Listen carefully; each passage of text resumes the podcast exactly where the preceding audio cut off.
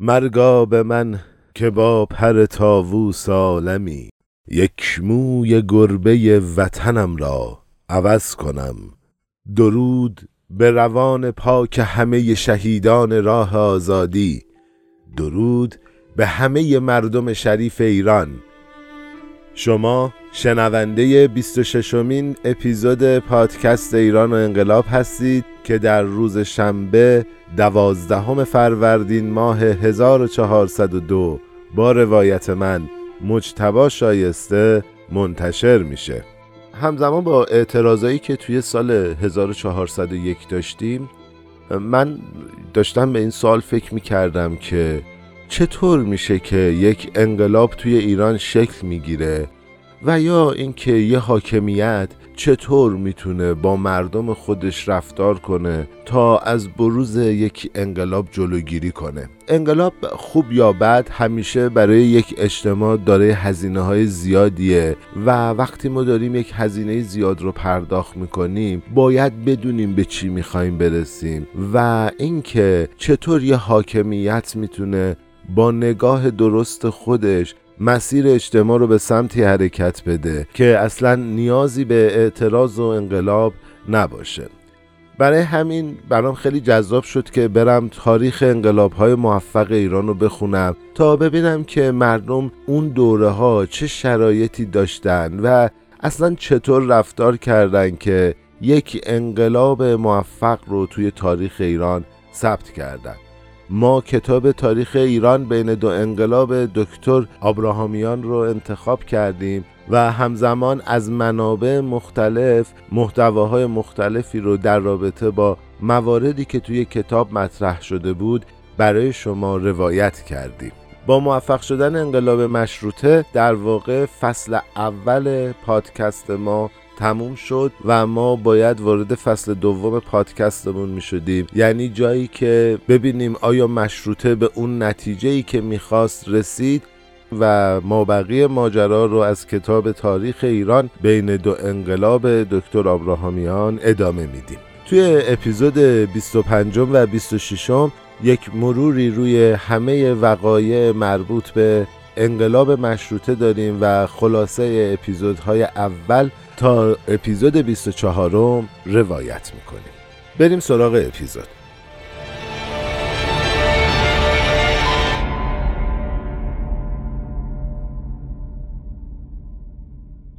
اگه اپیزود قبلی رو نشنیدید حتما اول اپیزود 25 رو گوش کنید بعد سراغ این اپیزود بیایید. ممنونم.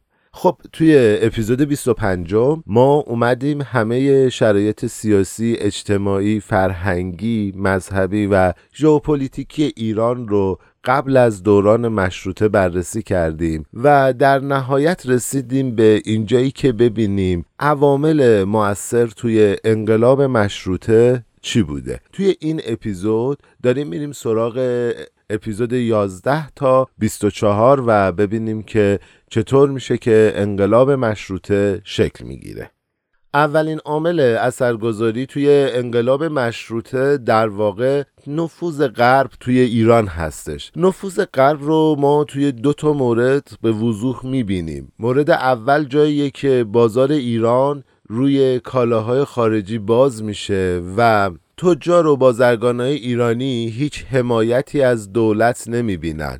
اینجا میشه که با اتحاد قشر متوسط سنتی عامل اثرگذار دوم یعنی طبقه متوسط سنتی به وجود میاد. اما مورد دوم زمانی هستش که اندیشه غرب وارد ایران میشه و بعد از تأسیس مدرسه دارالفنون نخبه های ایرانی می‌فهمن که دنیای فکری خیلی بزرگتری نسبت به اون چیزی که توی ایران وجود داره توی تفکر و اندیشه غرب هستش.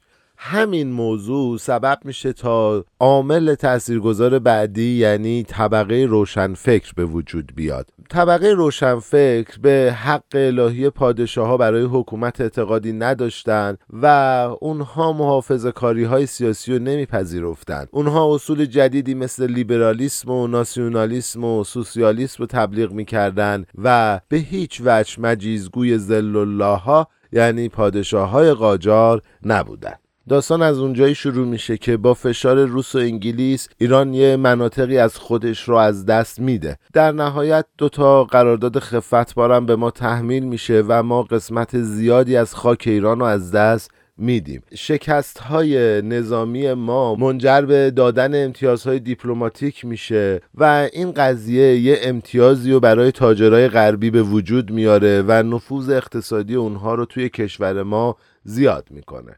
و در نهایت یه آشفتگی های اجتماعی شدیدی به وجود میاد. پادشاه های قاجار هم معمولا با دو روش متفاوت واکنش نشون می‌دادن. اول دو تا برنامه اصلاحاتی بزرگ رو تدوین می‌کنن که خب سنگ بزرگ نشونه نزدنه. اما روش دومشون هم این بوده که دولت رو توی رویارویی و مقابله با مردم قوی کنن تا اگه مردم اعتراض کردن بتونن با مردم برخورد کنن و اونها اومدن جامعه رو به شکل یه تهدید دیدن و به جای اینکه بیان مردم رو بکشونن سمت خودشون و جامعه رو با خودشون هم مسیر کنن باعث جهتگیری جامعه با حاکمیت شدن. اولین برنامه نوسازی و اصلاحات کار عباس میرزا بود. عباس میرزا هم که والی آذربایجان بود در زمان فتحعلی شاه. اون بعد از جنگ اول ایران و روس فهمید که با نیزه نمیشه رفت به جنگ توپ و توپخانه. با یه ارتش نامنظم نمی‌تونی در مقابل یک ارتش منظم و سازماندهی شده دووم بیاری. پس با تقلید از سلطان سلیم سوم اومد اصلاحات ساختار نظامی رو شروع کرد و اون یه نظام جدید با 6000 نیرو رو تشکیل داد که به توپخانه متحرک و سلاحهای کاملا پیشرفته مجهز بودند. اونها مقرری منظمی می‌گرفتن لباساشون متحد و شکل بود و توی پادگان ها زندگی می‌کردن و از همه مهمتر افسرهای اروپایی به اونها آموزش می‌دادن عباس میرزا فکر فردا رو کرد و به خاطر اینکه توی آینده وابستگی سلاحی نداشته باشه اومد کارخونه توپ و تفنگسازی توی تبریز ساخت و یه اداره ترجمه هم تأسیس کرد تا بتونه نظامنامه و مقررات نظامی لازم رو ترجمه کنه. عباس میرزا اولین دفاتر نمایندگی ایران توی پاریس و لندن رو افتتاح کرد و یه گروه از محصل های ایرانی رو برای تحصیل به اروپا فرستاد. خب محصل ها هم قرار بود بیان برن تو اون کارخونه های توپ و تفنگسازی و تولیدات رو اونجا شروع کنن و خلاصه یه برنامه منظم و دقیق داشتش. اما ما توی اپیزودها مفصل توضیح داده بودیم که اوضاع مالی قاجار خوب نبود. عباس میرزا این پولا رو از کجا آورد و چطور هزینه کرد؟ در واقع اون حقوق و مستمری های درباری ها رو قطع کرد و یه سری طرحهای حمایتی اجرا کرد و پارچه های خارجی رو تحریم کرد و اینطوری درآمدهای خودش رو زیاد کرد. رضایت عمومی مردم زیاد شد اما درباری ها از یه طرف ناراضی بودن. از طرف دیگه عالمای مذهبی به عنوان یه تهدید به حساب می اومدن چون اونها با سلطان عثمانی که اون اصلاحات رو انجام داد سر سازگاری بر نداشتن و یه سری شورش های مذهبی رو به وجود آوردن. برای پیشگیری از این قضیه هم که با شیخ الاسلام تبریزی که دوست ولی عهد بود یه صحبتی کرد و حمایت شیخ الاسلام رو به دست آورد که داستانش رو به صورت کامل توی اپیزود 11 روایت کردیم. در نهایت فشار دربار بعد از شکست یکی از جنگ ها سبب شدش که فتلی شاه همه شایعات علیه عباس میرزا رو قبول کنه و بیاد بگه که بهترین سلاح برای مقابله با روس ها همون نیزه های قدیمی اجدادیمون هستن و اصلا نیروی نظامی منظم به درد نمی‌خوره و در نهایت هم به شکل خیلی احمقانه ای با نیزه به جنگ توپ و تفنگ رفت و قراردادهای گلستان و ترکمانچای شکل گرفت. خب اما این داستان اول اصلاحات بود. بعد از مرگ محمد شاه اوضاع کشور به هم ریخته بود. در نهایت با سیاست مهد ناصر الدین شاه به تهران می‌رسه و به عنوان پادشاه ایران تاجگذاری می‌کنه.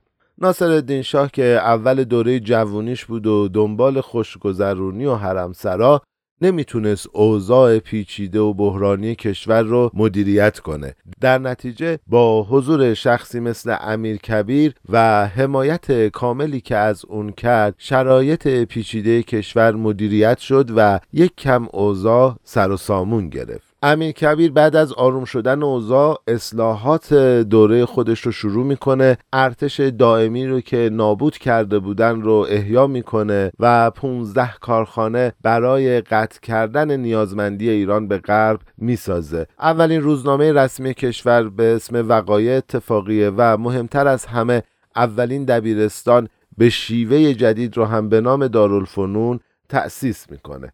ما داستان امیر کبیر رو با یک روایت جذاب توی اپیزود دوازدهم آوردیم که شما می‌تونید بشنویدش.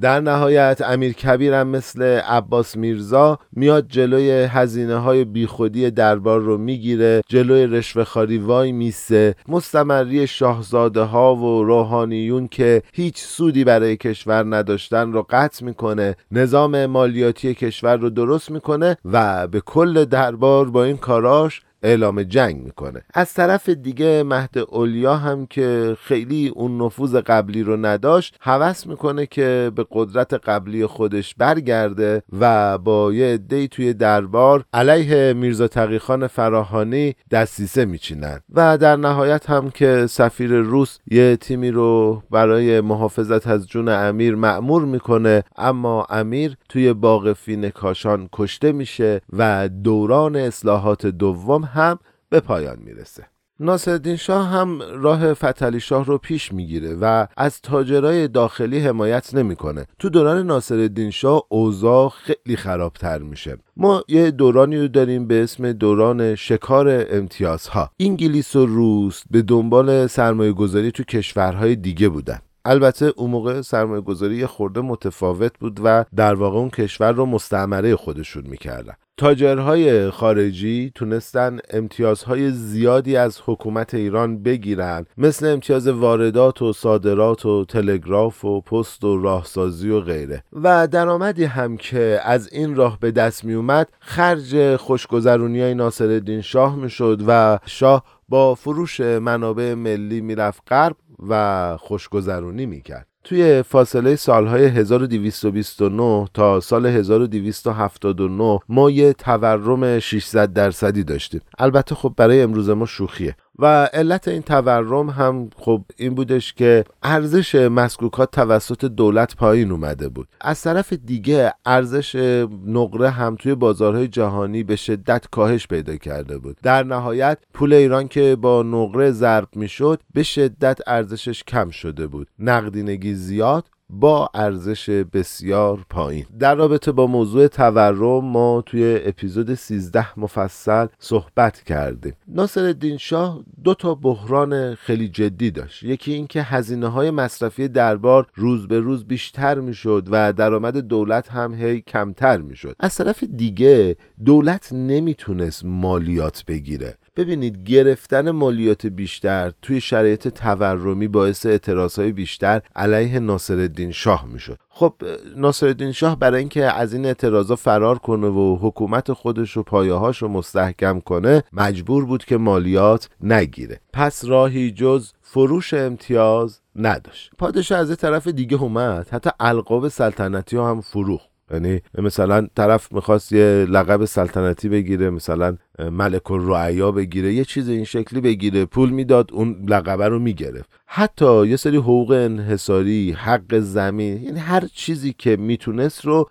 میفروخ و ازش پول در می آورد اما در نهایت ناصرالدین شاه نتونست در مقابل جریان اصلاحاتی که امیر کبیر و عباس میرزا شروع کرده بودند مقاومت کنه و مجبور شد یک سری اصلاحات ساختاری رو ادامه بده. در واقع ناصرالدین شاه با تأسیس زندان خیلی از شکنجه ها رو از بین برد. از طرف دیگه توی شهرهای اصلی مجلس مسلحت خانه و تجار درست کرد و به والیای خودشون گفته بودش که به علما بگن که وضع کنن و خلاصه خیلی وارد مسائل سیاسی نشن. از طرف دیگه ناصرالدین شاه توی شهرهای مختلف اومد مدرسه درمانگاه و چاپخونه تأسیس کرد و چهل نفر از فارغ و های دارالفنون رو برای تحصیل به فرانسه میفرسته. یه توضیحات خیلی مفصلتری در رابطه با اصلاحات زمان ناصرالدین شاه دادیم. که توی اپیزود 13 هست. فقط اینو بگم که ناصرالدین شاه توقع داشت که از این اصلاحات در جهت استحکام حکومتش استفاده کنه اما باعث آگاهی مردم شد و مردم فهمیدن که دارن توی فقر زندگی می‌کنن در حالی که اروپا راحتی و آسایش و دموکراسی داره. پس ما تا اینجا خیلی خلاصه نفوذ غرب و داستان اصلاحات عباس میرزا و امیر کبیر رو توضیح دادیم. بریم سراغ عامل بعدی.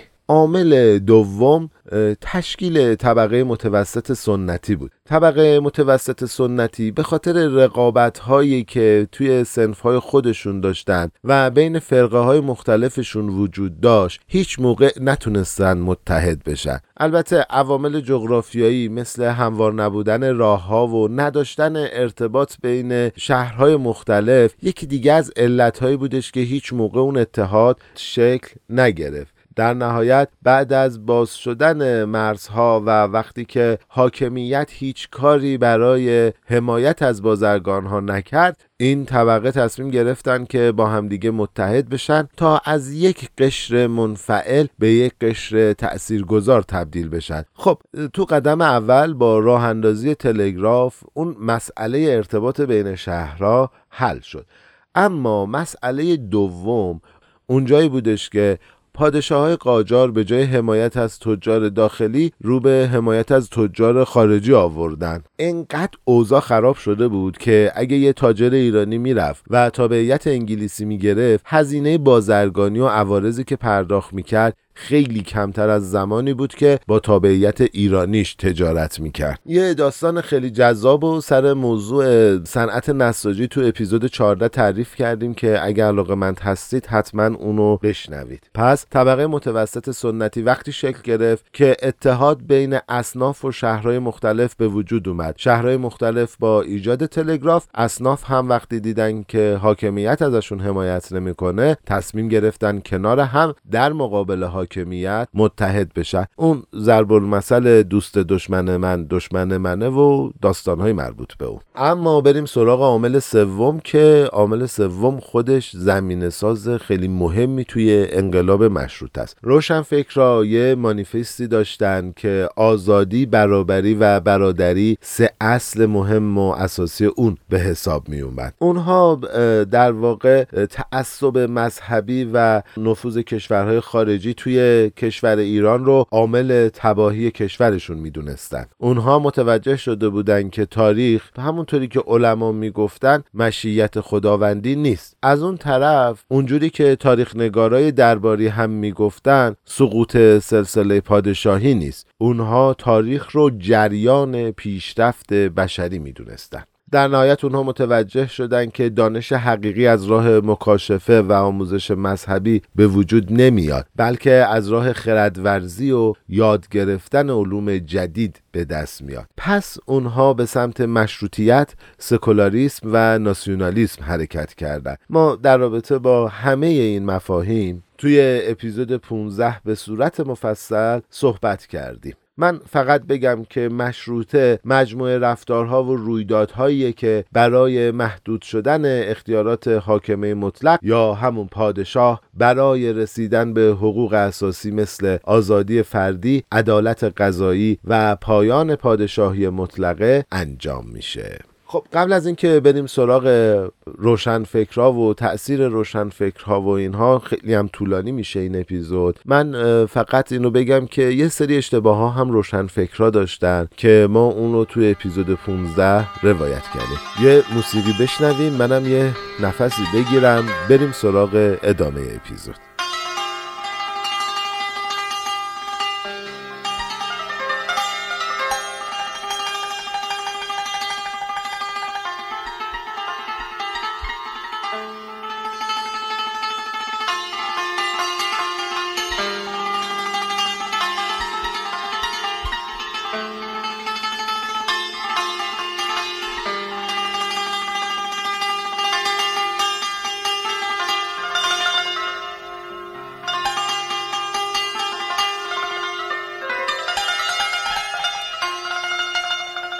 کار جالبی که ما کردیم ما اومدیم. داستان روشنفکرها رو با جریان معترض اجتماع با همدیگه جلو بردیم. اما در نگاه اول تاثیر روستاها به عنوان یک جریان معترض به این صورت بودش که وقتی که اوضاع حاکمیت خیلی خراب شده بود و تولید ناخالص ملی هم توی اون دوران وجود نداشت و صنعت‌های مادر و موقع مثل نساجی و اینها به خاطر حمایت نکردن دولت به نابودی کشیده شده بودن یه اتفاق وحشتناک دیگه افتاده بود. درباریا می اومدن روستایی ها رو به بردگی ترکمن ها میفروختن تا بتونن پول در بیارن. در رابطه با وضع اقتصادی ایران توی صده 19 داده های دقیقی وجود نداره. اما توی اوایل سده 19 هم چند تا جهانگرد اروپایی مثل شیل در رابطه با وضعیت روستاهای ایران میگن که آسایش چشمگیری در روستاها وجود دارد و من از اینکه هموطنانم از این آسایش بهره نیستن افسوس می‌خورم. مشابه این ما دو سه تا تعریف دیگر رو تو اپیزود 16 آوردیم. اما اتفاقی که میفته این میشه که توی اوایل سده بیستم زندگی روستایی به قدری فقیر و ناامن میشه که مردم دچار قحطی و نابودی میشن. درباره نارضایتی های اجتماعی توی نیمه دوم سده 19 هم, هم ما دیتای درستی نداریم. اما خصومت مردم یا همون جامعه شهری توی شهرهای بزرگ نسبت به غرب قاجار و جوامع وابسته به غرب خیلی زیاد میشه. مردم کلان شهرها اون موقع خیلی ناراحتیشون اقتصادی نبود و اعتراضشون نسبت به شرایط حکومت و کشورهای غربی بیشتر شده بود. ما تو ادامه تعریف می‌کنیم که حتی رئیس اداره گمرکات ایران یه بلژیکی میشه. پس به این خاطره که موضوع لزوما اقتصادی نبوده. من یه نکته رو بگم. توی اپیزود 18 در رابطه با شیوه فکری ایرانی ها نسبت به خدا و جهان خلقت یه توضیحی دادیم و دو تا عبارت اگنوستیسم و دئیسم رو تعریف کردیم. یه عبارت اینه که ندانم گراه هستن و میگن که ما نمی‌دونیم چی میشه چیزی هم که نمی‌دونیم چی میشه بهش فکر نمی کنیم یه عبارت دیگه همینه که اونها به خدا معتقد بودن اما به وحی باور نداشتن. این موضوع خودش توی تصمیم گیری اجتماع و حرکت های اجتماعی خیلی کمک کننده است و تاثیر زیادی توی رفتار مردم داره. اما بریم سراغ داستان دوتا روشن فکرمون. یکی سید جمال اسدآبادی یا همون سید جمال افغانی که به طور مفصل توی اپیزود 17 در رابطه باهاش صحبت کردیم و ازتون خواهش می‌کنم که حتما بشنویدش. خیلی از مریدای سید جمال اتفاقات تاثیرگذاری و توی تاریخ ایران رقم زدن. میرزا رضای کرمانی که ناصر شاه رو ترور می‌کنه و از اون طرف جلوتر ما ملک المتکلمین رو داریم که یکی از حزبهای تاثیرگذار رو تشکیل میده. پس حتما داستان سید جمال رو اگر نشنیدید بشنوید براتون جالب خواهد بود. من به طور خلاصه هم بگم که یه داستان دیگه ای داریم در رابطه با خلقیات ایرانیان توی اپیزود 18 جایی که ایرانی ها به ارتش روس حمله می‌کنن و تعداد زیادی از اونها رو به فرماندهی گریبایدوف می‌کشد. من خیلی خلاصه بگم که ملکم خان جزو نخبه هایی بودش که توی اون دوران هم توی شکلگیری احزاب تاثیرگذار مشروطه نقش پررنگی داشت هم توی فروش امتیازات در زمان ناصر شاه. اگه علاقه من به شخصیت این آدم هستید حتما اپیزود 18 و 19 رو بشنوید. این آدم شخصیت خاکستری تاریخ ماست و ما می‌تونیم خیلی خیلی از شخصیت های خاکستری امروز تاریخ خودمون رو با ملکم خان مقایسه کنیم. در نهایت می‌رسیم به نهزت تنباکو که باعث پایگذاری اعتراض هایی میشه که انقلاب مشروطه رو شکل میدن. داستانی که ما توی اپیزود 19 از نهزت تنباکو تعریف کردیم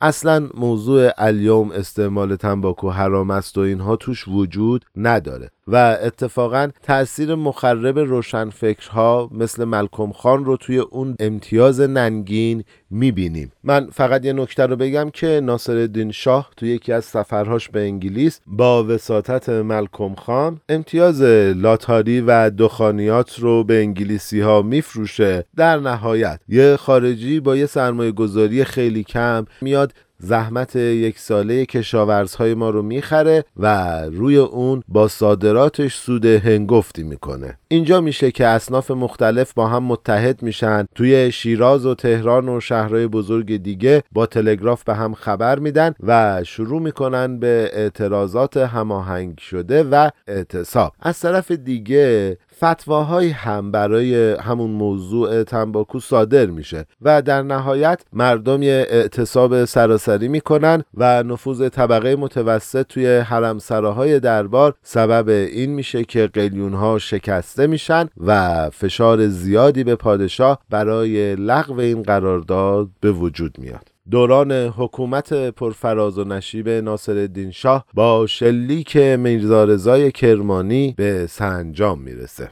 ناصرالدین شاه طبیعتا مزفر رو با خودش به سفرهای مختلف نبرد تا روزگار رو یاد بگیره. مزفر شاه یه سیاست اقتصادی غیر مردمی رو دنبال می‌کنه. نقش مخرب امین السلطان هم نباید به هر حال نادیده گرفته بشه و میاد شروع می‌کنه وامهای مختلفی رو از کشورهای خارجی می‌گیره. نکته اینجاست که میومده از روسیه وام می‌گرفته بدهی انگلیس رو می‌داده و خرج خوشگذرونی می‌کرده. دوباره می‌رفته از انگلیس وام می‌گرفته بدهی روس رو می‌داده و مقدار باقی موندهش رو خرج خوشگذرونیش می‌کرده. اینطوری میشه که یه سری اعتراض ها توی سطح جامعه شکل می‌گیره. در نهایت مزفر شاه برای پرت کردن حواس مردم میاد یه سری اصلاحات رو توی کشور انجام میده. اون روزنامه هایی که ناصر شاه چاپشون رو ممنوع کرده بود آزاد می‌کنه. یه سری مدرسه و چیزهای دیگه هم تشکیل میشه که ما داستانش رو به تفصیل توی اپیزود بیستم روایت کردیم. اما در نهایت پنج تا حزب تاثیرگذار توی انقلاب مشروطه وجود داشتند مرکز غیبی حزب اجتماعیون عام مجمع آدمیت کمیته انقلابی و انجمن مخفی. مرکز غیبی رو دوازده نفر از جوانای تندرو که با روزنامه گنج فنون توی تبریز همکاری می‌کردن تأسیس کردند. حزب اجتماعیون عام هم توی باکو توسط یه سری از مهاجرا که قبلا توی حزب سوسیال دموکرات روسیه فعالیت می‌کردن تأسیس شد. رهبر این حزبم که نریمان نریمانوف بود. مجمع آدمیت هم توی تهران ایجاد شد و از اومانیسم الگو گرفت. رهبر این حزب هم میرزا عباس قلیخان قزوینی بود که بعدها به آدمیت معروف شد. این میرزا عباس قلیخان یکی از دوستان نزدیک ملکم خان و از اعضای مهم وزارت عدلیه بود. اما کمیته انقلابی توسط ملک المتکلمین که از مریدای سید جمال بود و 57 نفر دیگه توی تهران تشکیل شدن. نکته اینجاست که این 57 نفر به کتابخانه ملی رفت آمد داشتن و کمیته رو اونجا تشکیل می‌دادن. انجمن مخفی هم توسط اعضای طبقه جدید روشنفکر تشکیل شد و بیشترش هم از طبقه متوسط سنتی بودند. نازم الاسلام کرمانی از بنیانگذاران انجمن مخفی بود من یه نکته رو بگم که این انجمن به قرآن سوگند خورده بود که به رازداری مخالفت با ظلم احترام به علما برپایی نماز در پایان جلسات و پذیرش حضرت مهدی به عنوان تنها حامی حقیقی جامعه پایبند باشد. انجمن مخفی حمایت دو تا از مجتهدای برجسته رو داشت یعنی سید عبدالله بهبهانی و سید محمد تباتبایی. در رابطه با این افراد به صورت مفصل توی اپیزود 22 صحبت کردیم. اما چیزی که باعث شروع اولین دوره اعتراضات بعد از نهزت تنباکو شد یه بحران اقتصادی تو سال 1284 بود. برداشت بد محصول و افت ناگهانی تجارت به خاطر شیوع وبا و جنگ روس و ژاپن و انقلاب روس باعث افزایش سریع قیمت مواد غذایی توی ایران میشه. از طرف دیگه درآمد دولت هم به خاطر اون جنگ ها از گمرکات کاهش پیدا کرده بود. پس دولت مجبور مجبور شد تعرفه هایی که برای بازرگان های داخلی وضع کرده بود رو بیشتر کنه و وام هایی هم که از آدمای داخل کشور گرفته بود رو پس نداد. اولین اعتراض راهپیمایی مسالمت آمیز توی عزاداری محرم بود و من قبلا هم تو همین اپیزودم بهش اشاره کردم که یه بلژیکی به عنوان سرپرست گمرکات ایران بود که دولت روس و انگلیس یه نظارتی به گمرکات داشته باشن و مطمئن بشن وام هایی که به شاه ایران دادن پرداخت میشه. پس توی اون تظاهرات اول اونها خواستن که وام هاشون رو پس بگیرن و اون فرد بلژیکی از اداره گمرکات عزل بشه. توی اون راهپیمایی جوابی نمی‌گیرن و بعدا یه عکسی از موسیولوز بلژیکی پخش میشه که با لباس روحانیت داشته میرقصیده. خب بازاری های باهوش می‌تونن مردم رو تحریک کنن و در نهایت به رهبری یکی از شال فروش های معتبر بازار به سمت حرم عبدالعظیم حسنی راه میفتن البته اون موقع فتوشاپ نبوده و خیلی حرفه‌ای و باهوش زیاد تونستن این کار رو بکنن و یه عکسی بیارن که این بنده خدا داشته با لباس روحانیت میرقصیده. در نهایت اونها هم خواسته های خودشون رو اعلام می‌کنن و تو روزنامه حبل المتین خواسته هاشون رو چاپ می‌کنن. مزفر شاه هم که هی دلش می‌خواست بره اروپا و این اتفاقات اونو به شدت نگران کرده بود قول که وقتی برگرده فرد بلژیکی رو برکنار می‌کنه و کمیته متشکل از تجار رو توی وزارت تجارت تأسیس می‌کنه. در نهایت اعتراض دوم موقعی شکل می‌گیره که حاکم تهران میاد دو تا از تجار سرشناس شکر رو فلک کنه. علتش هم این بوده که قیمت قند و شکر زیاد شده بود و یه شایعی شده بود که اینها قند و شکر رو احتکار کردن. یکی از این تجار هم هی مدام می‌گفت آقا این افزایش قیمت شکر به خاطر جنگ و انقلاب روسیه است و ارتباطی به ما نداره. ما نمی‌تونیم این قیمت رو پایین بیاریم. در نهایت خبر فلک کردن این تجار توی بازار میپیچه و مردم در اعتراض به این قضیه کل مغازه و کارگاه ها رو میبندن و جمعیت های معترض توی مسجد بازار اجتماع می‌کنن.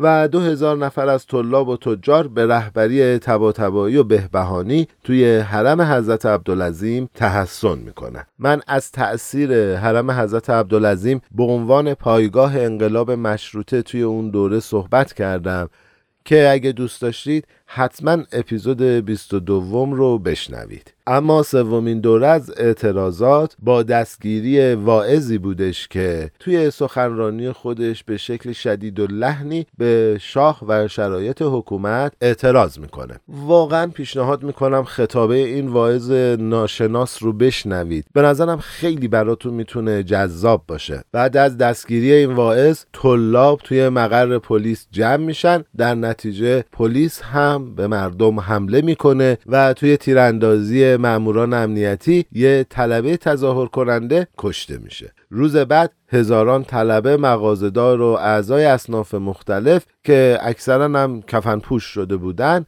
برای تشییع جنازه طلبه از بازار به سمت مسجد جامع راه میافتند اما نیروهای قزاق که اینا گارد سلطنتی بودن و کلا اصلا ایرانی نبودن و قبلا مفصل در رابطه باشون توی پادکست صحبت کردیم به سمت مردم حمله می‌کنن و در نتیجه این درگیری کوتاه حداقل 22 و حد اکثر 150 نفر کشته میشن. در ادامه این ماجرا آیت الله تبا تبایی و بهبهانی با بقیه امامان جمعه همراه با خانواده ها و بستگانشون به سمت قوم حرکت می‌کنن و میگن که تا زمانی که پادشاه اقدام درستی در راستای خواسته های مردم نکنه به پایتخت بر نمیگردن. همزمان دو تا از تجار با نفوذ میرن سفارت انگلیس و میگن اگر ما بیایم اینجا تحسن کنیم شما با ما برخورد نظامی می‌کنید. خب سفیر هم که سیاس میگه که من امیدوارم که مجبور به این کار نشم. در نهایت عصر همون روز پنجاه تا تاجر و روحانی برای تحسن به سفارت میان و توی یه مدت کوتاهی چهارده هزار نفر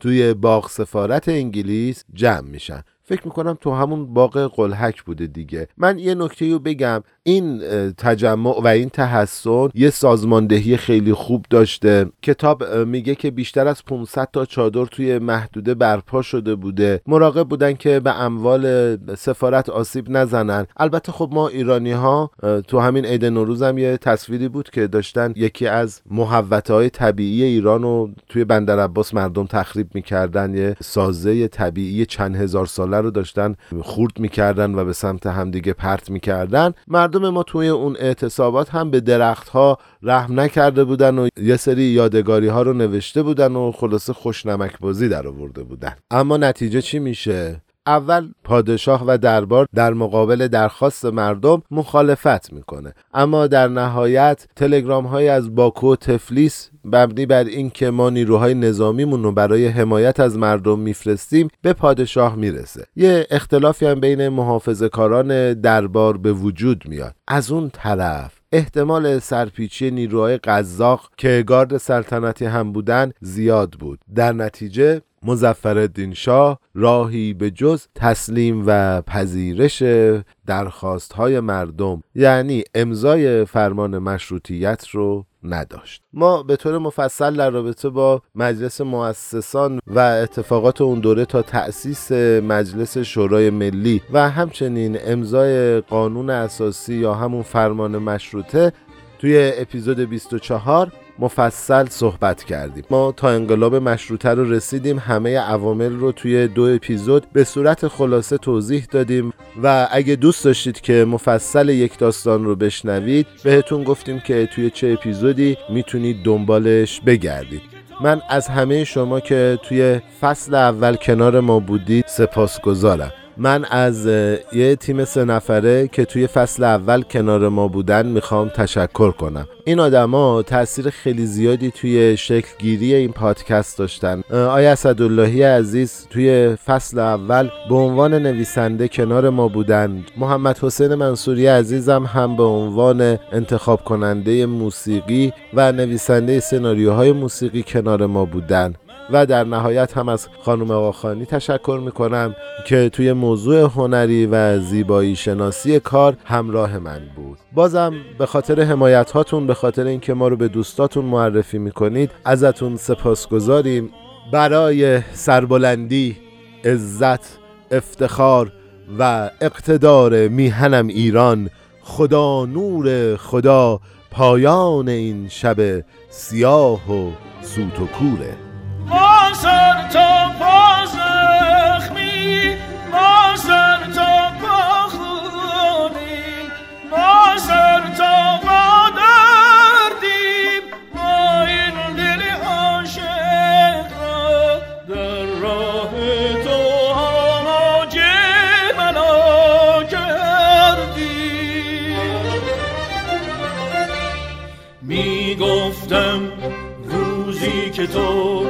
بازایی من قلب جوانم را چون پرچم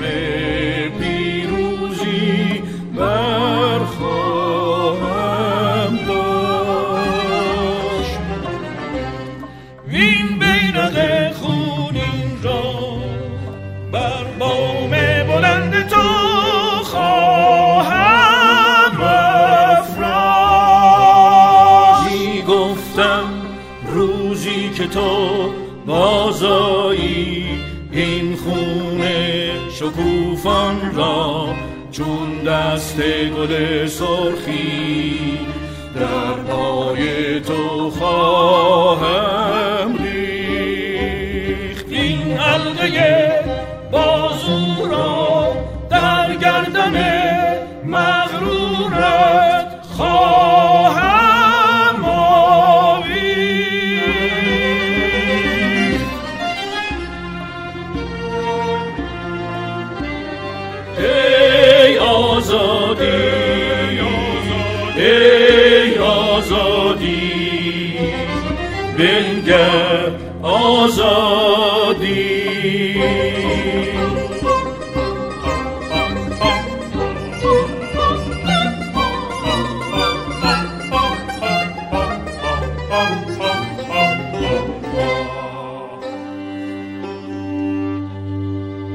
این فرش که در پای تو گسترده است از خون است این حلقه گم